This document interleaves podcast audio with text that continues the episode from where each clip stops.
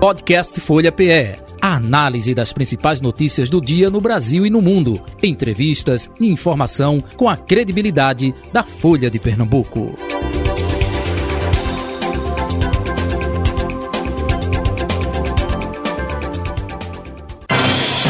Folha Política. Folha Política, sexta-feira, 10 de março de 2023. A partir de agora, recebendo em nosso estúdio a deputada estadual pelo PSOL, Dani Portela, é a nossa convidada. Deputada, muito bom dia. Prazer tê-la aqui. Seja bem-vinda. Tudo bom?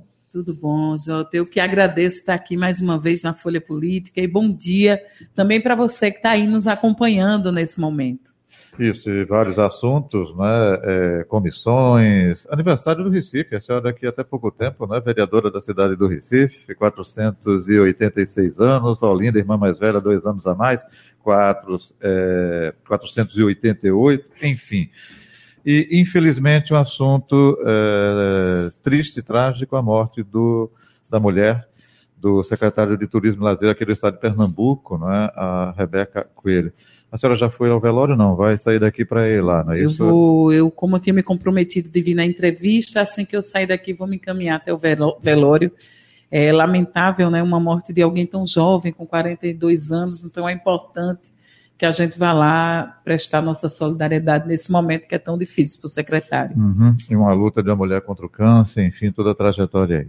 Carol Brito, muito bom dia, prazer tê-la aqui também mais uma vez. Tudo bom, Carol? Bom dia, Jota, bom dia, deputado, e um bom dia a todos os ouvintes e internautas que acompanham a Rádio Folha. Uhum. Repercussão também da morte né, da mulher do secretário de Turismo e Lazer, Daniel Coelho, né, Rebeca Coelho, né, no portal Folha de Pernambuco, enfim, blog e, da Folha. Isso, Jota. Várias manifestações de pesada, a governadora Raquel Lira, uhum. é, da vice-governadora Priscila Krause a também. MUP, a MUP, prefeito de Olinda. Isso, ex-prefeito Miguel Coelho também. É, foi uma manifestação realmente bastante é, grande né, na manhã de hoje.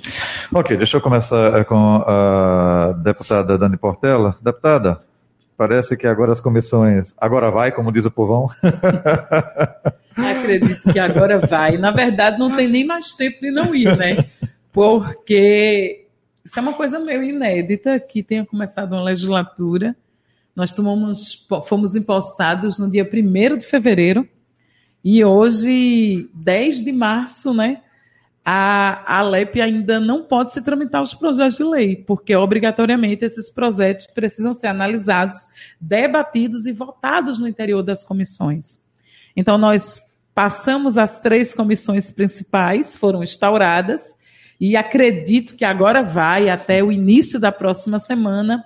As 14 comissões temáticas precisam ser instauradas Acredito que isso vai acontecer entre segunda e terça-feira, no máximo. A senhora está disputando algum, conversando sobre algum? Da última vez que a senhora esteve aqui, é, falou da sua trajetória, não é? enfim. Olha, nós, na verdade, a decisão das comissões, comumente, ela, ela é uma decisão que passa pelo colégio de líderes, né? Isso. Então, sempre foi uma coisa resolvida entre o presidente da casa que ele é discricionário ao presidente indicar os membros da comissão, no caso não tem acordo, mas geralmente se construi um acordo com a liderança do governo, a liderança da oposição, nessa composição das comissões.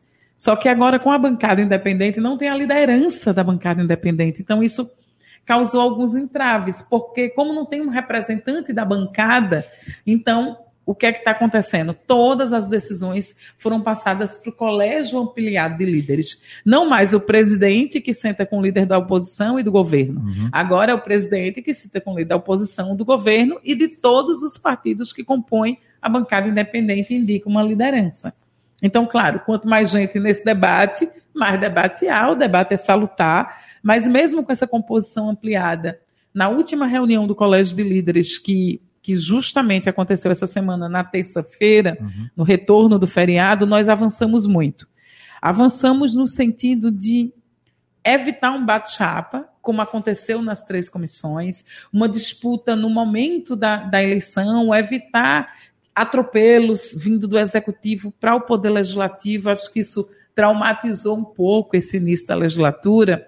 E vai haver um esforço coletivo, eu acredito nisso, para que não se replique isso nas 14 comissões temáticas. Para quem está ouvindo, quais são essas comissões temáticas? São várias. As assim, uma das principais que são mais conhecidas é a Comissão da Saúde, por exemplo, Comissão da Mulher, Comissão da Educação, Comissão de Assuntos Municipais, Comissão que, de Negócios Internacionais, Comissão de um tema importantíssimo como meio ambiente, ciência e tecnologia, e a comissão que eu estou colocando meu nome à disposição para presidir, que é a Comissão de Direitos Humanos, Cidadania e Participação Popular. Carol Brito. E, deputada, os acordos estão avançando, mas ainda há algumas que há perspectiva de bate-chapa? É, ainda há algumas que há perspectiva de bate-chapa. Avançamos os acordos em inúmeras comissões, inclusive com alguns deputados propondo fazer alternância entre a presidência dessas comissões para se chegar no consenso. Um vai presidir, o outro vai ser vice-presidente, e aí na, no, no, período subsequente inverte. Então, chegamos num, num avanço grande de consenso, mas algumas comissões elas ficaram travadas do avanço do consenso. Né? A Comissão de, de Cidadania e Direitos Humanos tinham três nomes postos para a presidência dessa comissão. Cada comissão dessa que eu estou falando tem cinco membros. Então, tinha o meu nome colocado pelo bloco PSB PSOL, tinha um nome colocado do pastor Júnior Tércio e tinha um nome colocado do deputado Joel da Arpa, mas que como ele é membro da mesa diretora, ele não pode, pelo regimento, presidir comissão, então o nome seria de Alberto Feitosa. Então, tinham três nomes colocados e a gente está tentando chegar num, num, consenso entre esses nomes. É, o pastor Júnior Técio ele tinha mais resistência à retirada do nome para o apoio do meu nome. É, então, isso ainda está sendo senhora falou e tinha, não, não tem mais. Falei, não, eu falei tinha, acho que eu usei o Chegou no acordo, foi, eu, não, deputada? Eu usei o tempo errado. A senhora acho, conseguiu convencer não, ele? Eu cheguei o tempo errado. Acho que, que não tem acordo. Então, é uma comissão que o presidente vai ter que, que pacificar, que tentar uma pacificação, porque também não é interessante que você tenha uma presidência e seja rainha da Inglaterra dessa presidência. Verdade. Que você tenha a presidência, mas tenha minoria na presidência, na, na comissão, nos membros. Então, você não consegue tocar, aprovar os projetos necessários. Então, além de ter a presidência, é um, uma matemática para uma composição favorável. Lembrando, e aí eu acho importante dizer que as pessoas que estão ouvindo, muita gente diz, ah, partido é tudo igual. Mas para a gente entender que essas comissões de cinco membros, pela regra da proporcionalidade, um membro será indicado pelo PSB. Um membro será indicado pela federação do PT, PV e PCdoB. E os outros três membros, que formam a maioria em todas as comissões que eu citei, são os seguintes partidos: União Brasil, PL e PP. Pelo visto, União Brasil vai ser aí o fiel, fiel dessa balança, balança. né? É o que, que a gente espera. Mas o que eu quero chamar a atenção é que a política, Jota, ela dá voltas tão rápidas que, que veja, você muda uma configuração e o que nós temos hoje no Senado de Pernambuco é um crescimento de partidos mais conservadores, de partidos mais à direita, e isso se reflete nessa proporcionalidade. Então, em comissões, a gente tem que ter muito cuidado, porque para que essas comissões não fiquem simplesmente se reduzindo a debates ideológicos. Uhum. A gente não pode trazer esse debate entre conservador e liberal, direita e esquerda, para discutir um tema como a educação. Como é que a gente vai trazer esse debate para discutir um, saúde, meio ambiente? Então, a pauta dos direitos humanos, historicamente, ela tenta ser colocada nesse debate. Ah, é a esquerda e a direita. Não é. É o guarda-chuva de todos os direitos. Por lá, quem preside essa comissão tem assento no Conselho de Justiça do Estado, junto ao Tribunal de Justiça. Quem preside essa comissão tem assento no Conselho, que trabalha todas as unidades prisionais do nosso Estado. Então, é uma comissão que traz temas muito relevantes em ações de despejo, por exemplo. Uhum. Em todas as ações de despejo coletivas, você tem que compor a comissão junto com o Tribunal de Justiça, a Defensoria Pública, o Ministério Público, o governo do Estado, a presidência da comissão tem assento que, nessas ações que debatem os despejos coletivos. Então, não pode reduzir temas tão importantes, a temática se é esquerda, se é direita, se é ultradireita, o fundamentalismo religioso, assim. A gente sempre diz, ah, religião e política não se misturam. Infelizmente, nos últimos anos tem se misturado bastante. E eu acho que isso é uma coisa para a gente ficar em alerta, né? Que a gente não pode debater temas tão importantes por esse viés. Respeito à fé de cada pessoa, mas fé e política, nem sempre o caldo, quando andam juntos, é muito bom. É, deputado, o PSB e PSOL, eles são o maior bloco da casa, né, com 14 é, deputados. Se eu não me engano, o segundo maior, acho que é PP e Republicanos, com 10, né? Uhum. E mesmo com toda essa força, é, essa bancada que é de oposição não conseguiu espaço nas principais comissões, né? Como é que está a estratégia agora para que, pelo menos nas comissões temáticas, vocês tenham espaço relevante, proporcional ao tamanho que vocês têm? Olha, é, a, a proporcionalidade o regimento diz que sempre que possível deve ser usada a proporcionalidade. Como ele abriu uma exceção do sempre que possível, uhum. mas é para ser o sempre que possível mesmo. A exceção é em caso da regra matemática não conseguir ser aplicada. De, por exemplo, um partido como o meu, que só tem uma cadeira, pela regra da proporcionalidade, não ocuparia nenhuma comissão, nem vaga na titularidade. Mas o regimento diz que todo parlamentar ele precisa ser titular em pelo menos uma comissão, senão ele perde o mandato. É, inclusive, uma coisa para a gente ficar atento, assim, é obrigatório que o parlamentar ele participe ativamente dos trabalhos da casa. Então, pela regra, eu não teria assento numa comissão. Então, sempre que possível. Então, neste caso, de vários partidos, não só é o meu, que só tem um parlamento que Patriota elege... também. Né? Patriotas. Então, não teria assento. Então, não teria o um mandato garantido porque não teria assento. Então, isso são as exceções. Não é para a gente tornar a exceção regra, senão não seria exceção, né? Então, a proporcionalidade, ela não foi aplicada nas comissões. É, pela regra da proporcionalidade, a maior bancada chamaria a primeira comissão, que no caso é a mais disputada, que é a do controle de constitucionalidade das leis, a legislação e justiça. Então, não foi feito. O governo é, atuou de forma decisiva para garantir as três comissões principais. Mesmo com a atuação do governo, não houve bate-chapa. É, o bloco do PSB e do PSOL é, chegou no consenso em votar nas pessoas indicadas pelo governo. Então, o governo indicou a Comissão de Legislação e Justiça, de Finanças e Orçamento e de Administração. A, todo o debate foi feito antes da instauração. No momento da instauração, se fez o gesto de não ir para a disputa, dizendo: a governadora quer as três comissões, ok. Só que aí não dava para ceder em absolutamente tudo porque aí também não queria abrir mão de saúde, não queria abrir mão de educação. Então, assim, que existia um sentimento de deixar para o maior partido que está na casa representado pela proporcionalidade, que é outra coisa, reflete as urnas, reflete a gente tá ali como representante dos eleitores. E ref, o tamanho das bancadas reflete a vontade do eleitor. Então a gente estaria desrespeitando a vontade do eleitor, colocando o PSB em comissões periféricas que tem menos atuação e menos importância. Mas aí, isso aí eu tenho que dizer, dê a César que é de César, o presidente Álvaro Porto, junto com Gustavo, o secretário, nessa reunião de líderes, disse que era, era preciso cumprir uma coisa que tinha sido acordada, que a proporcionalidade ia ser levada em consideração e que mesmo o maior partido poderia sim disputar comissões mais importantes e acredito que há um caminho de não haver bate-chapa.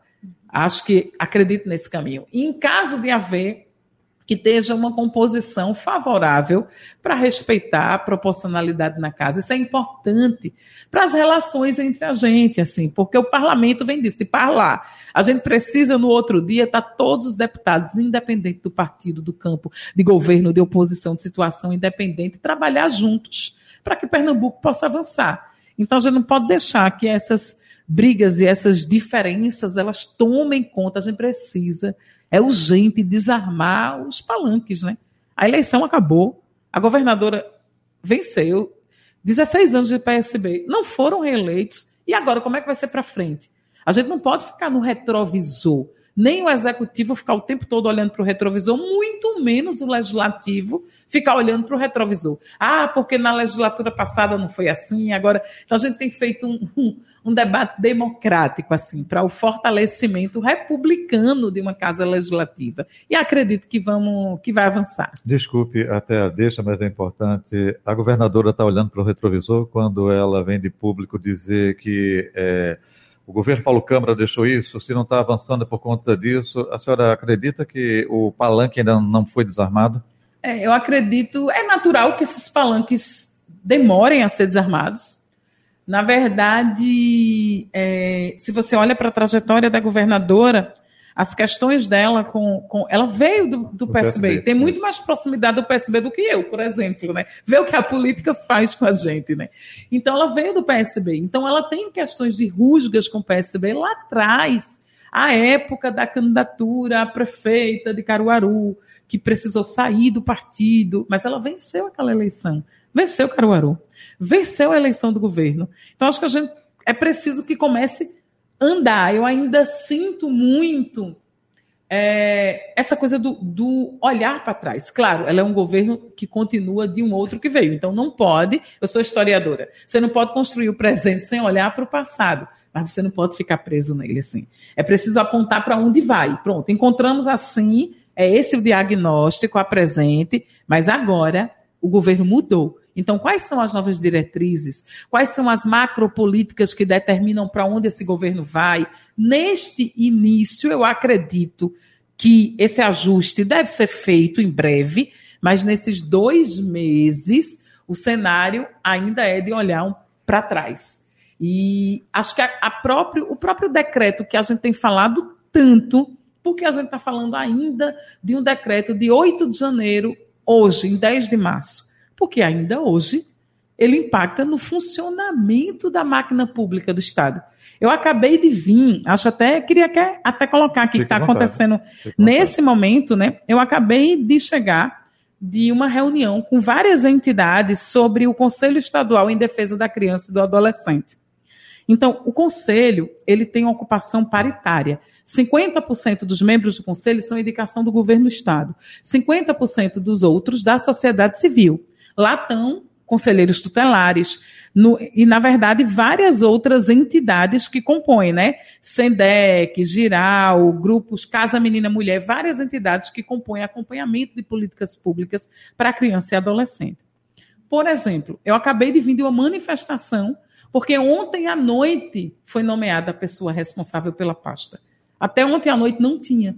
Então, nesses dois meses, nós, inclusive, apresentamos um requerimento. O NAP, por exemplo, que é o Núcleo de Apoio e Acolhimento, por exemplo, quando uma criança uma adolescente, ela sai, uma, uma adolescente, ela cumpre medida socioeducativa e ela sai da medida restritiva de liberdade, muitos adolescentes, eles são ameaçados de morte. Eles não podem retornar para a família. Ontem, se precisou acolher um adolescente e não tem ninguém responsável. Está parado está parado, não tem onde mandar os adolescentes. Tem que voltar para casa e criar uma rede de proteção da própria família para que aquele adolescente não seja morto. Porque ele, ele quando sai da, das unidades, ele é encaminhado para esse núcleo de acolhimento para ver se tem condições de voltar para o local, como é que você vai inserir aquele adolescente na sociedade de novo. Esse núcleo está paralisado. Ontem foi nomeado, então assim, ainda é Ainda é. Eu, eu, digo o seguinte, né? O deputado João Paulo tem chamado esse decreto do pecado original da governadora. Eu vi que ele teve aqui ontem, né? Isso. Então, veja, dois meses depois, as políticas públicas de proteção para a criança e adolescente estão paralisadas. Se um adolescente precisar de acolhimento hoje, o estado de Pernambuco não tem. Esse conselho responde por todos os municípios. Então, todos os conselheiros em todas as cidades de Pernambuco encaminham para esse centro que está há dois meses fechado. Não tem ninguém trabalhando. E, deputada, a senhora acredita que isso é um momento, assim, um governo, uma fase natural de ajuste da gestão e depois isso engrena?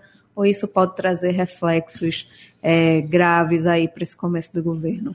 Olha, eu acredito um pouco da, dos dois elementos, né?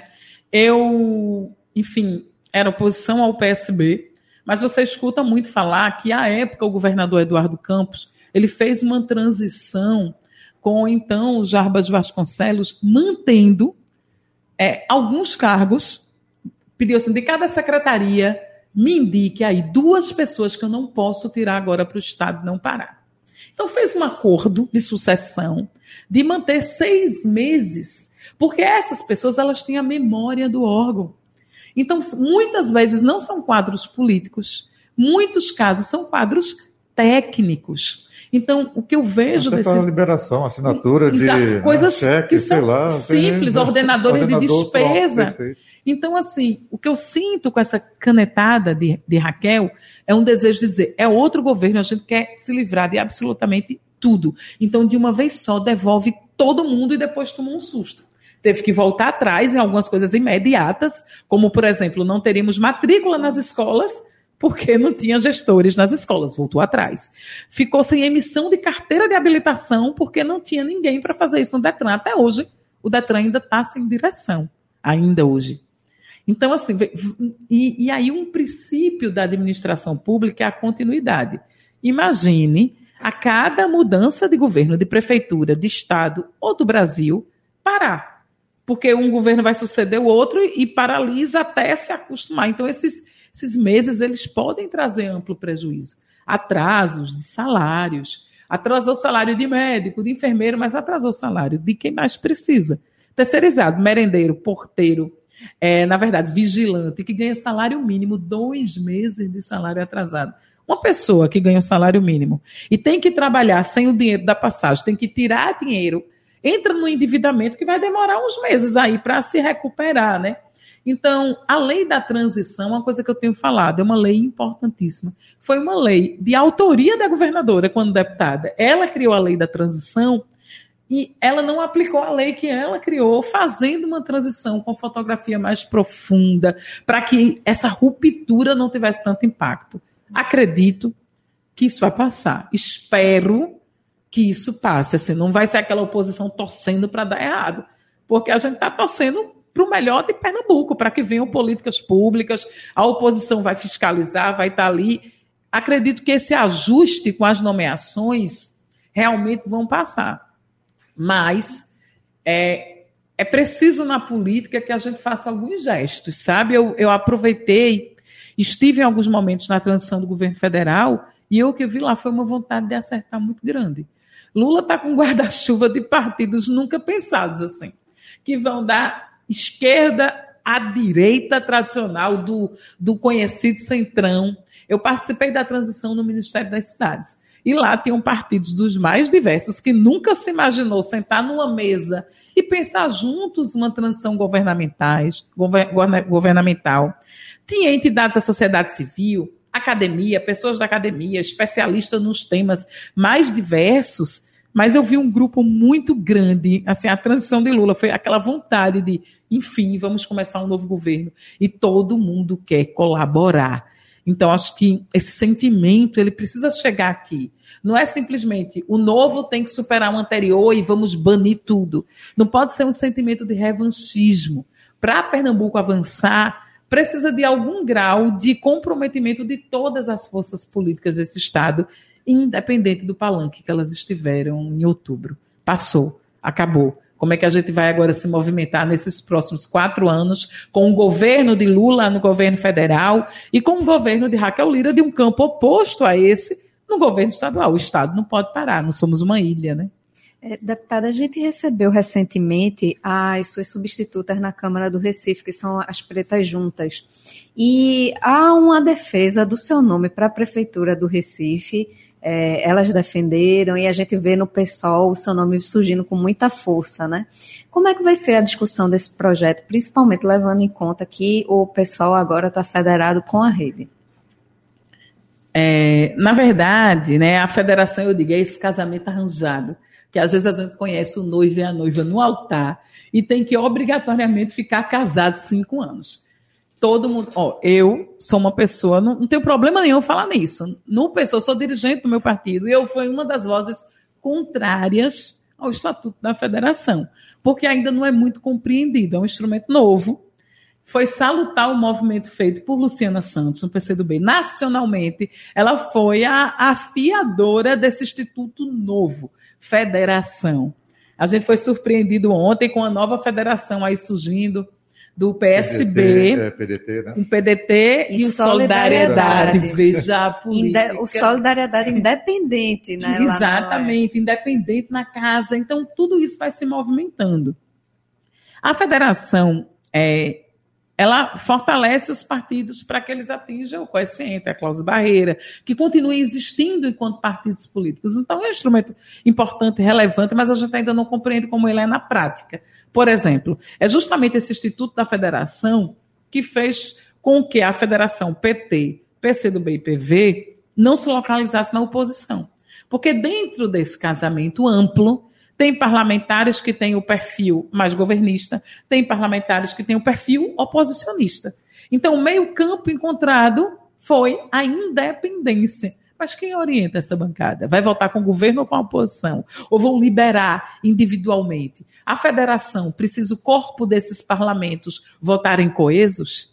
Nada disso ainda está explicitado na prática como é que vai ser. Então, hoje, o que é que eu eu coloco o meu nome à disposição do meu partido, que hoje preside a federação no Estado, é, para disputar a prefeitura do Recife. E aí todo mundo perguntando: vocês são oposição ao PSB na prefeitura do Recife e no Estado formam um bloco com o PSB em oposição ao PSDB? E a política tem dessas surpresas. E para mim é muito salutar, educativo é meio pedagógico. Eu digo é pedagógico que a gente precisa entender que a democracia tem dessas coisas, né? Que no Estado você tem um cenário diferente, de grupos políticos e forças políticas diferentes que chegaram ao Estado, e você tem na oposição um grupo que, que estrategicamente, nesse momento, é oportuno e faz oposição ao campo da governadora Raquel Lira, um grupo que está na base nacional do governo Lula, mas que no município não andam juntos. E o, o, o, Partido dos Trabalhadores assume agora a secretaria no governo João Campos, mas no Estado se localiza em outro bloco. Então, são essas vicissitudes da política. Né? Eu acredito importante que você tenha uma candidatura à esquerda aqui no Recife. Você vai ter a reeleição de João Campos pelo um campo de centro-esquerda, mas ainda existem setores que têm resistência à candidatura, à reeleição. Acho que uma candidatura vinda do PSOL é muito importante que a gente tenha mulheres. E aí a mesma coisa que a gente sempre diz, ah, Pernambuco nunca teve uma governadora, agora teve. Ah, nunca teve uma senadora, agora tem. Recife nunca teve uma prefeita, quem sabe não vai ter, né? Então a gente colocar mulheres nesse lugar. Acho importante também uma coisa que eu sempre debato, queria colocar aqui. Quando eu coloco uma candidatura à disposição, é para discutir um, um programa. Um programa de governo que eu acho que as candidaturas postas não avançam no que a gente acha importante. Mas também é a projeção de uma representação no espaço. Sempre que eu estou em campanha, Jota, uma coisa que me chama muita atenção, assim, eu tinha muita dificuldade. Eu nunca, gente, eu quis ser tudo na vida. Eu quis ser bailarina. Eu quis ser caixa registradora de supermercado. Aí depois eu quis ser professora. Eu, quis, eu, eu queria ter locadora. Aí depois eu quis ser professora. Fui professora. Aí depois quis ser advogada. Uma coisa que eu nunca quis ser foi política. Foi uma, assim, uma coisa que não, nunca esteve nos meus planos. Mas quando. Dizem que quando a mosquinha pica você gosta. E uma coisa que me surpreende em campanha, sabe o que eu gosto? o povo eu tinha muita dificuldade de entregar o papel, o santinho. Uhum. Porque é aquela coisa da rejeição que você tem à política e você sente isso na sua pele. Porque eu não tenho equipe para entregar, não, viu? As minhas campanhas eu vou para sinal, eu levanto minhas bandeiras, eu entrego meus papéis, esse contato direto com o eleitor. Aí muita gente pega e diz: Eita, Dani, você parece com a minha filha. Ah, você é a mesminha da minha vizinha, você parece com a minha mãe, parece com uma conhecida minha. E aí eu pego esse parecer com. E eu digo, olha, está vendo esse parecer com fisicamente?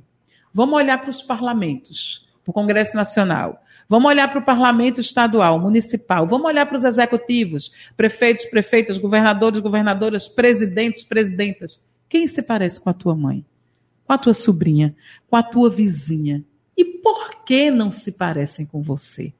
Quando a gente olha para a fotografia do poder em Pernambuco, é uma fotografia majoritariamente composta por homens brancos, vinda de famílias muito privilegiadas, que ocupam secularmente a política, passando de pai para filho. O novo que se apresenta é filho de alguém, é neto de alguém, vindo da política. Então, acho que uma candidatura de uma mulher que não vem dessa trajetória, de uma mulher que vem construindo com os movimentos sociais de mulheres, de mulheres negras organizados em vários locais, ela tem uma representatividade que importa muito para o nosso povo. Precisa ter um de nós, com essa caneta na mão. Não só, eu já tive a caneta que cria as leis mas é a caneta que toma as decisões, que efetivamente autoriza as políticas públicas. Essa caneta, ela precisa mudar de mãos. A minha candidatura, né, se se consolidar, tá, o nome vai ser debatido no partido,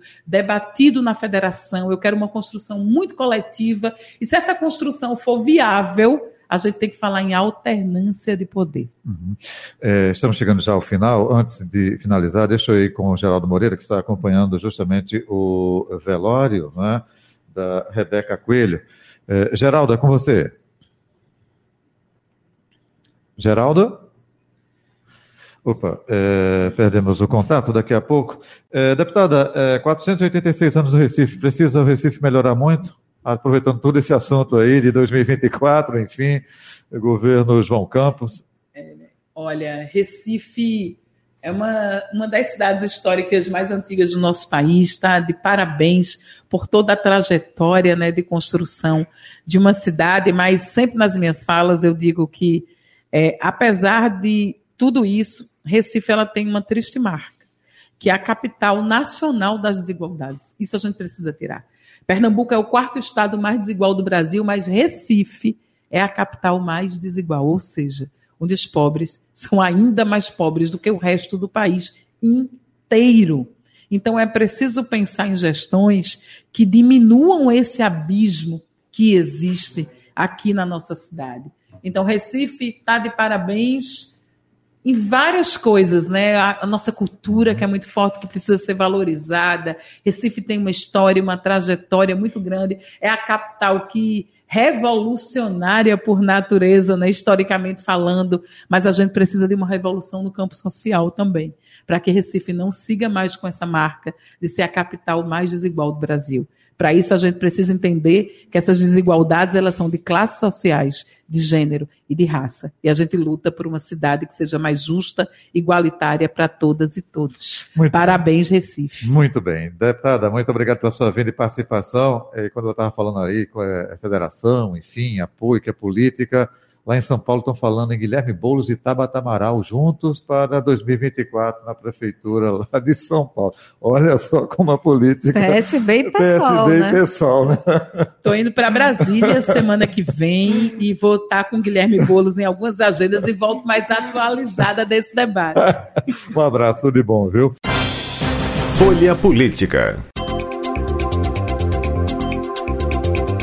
Podcast Folha PE a análise das principais notícias do dia no Brasil e no mundo, entrevistas e informação com a credibilidade da Folha de Pernambuco.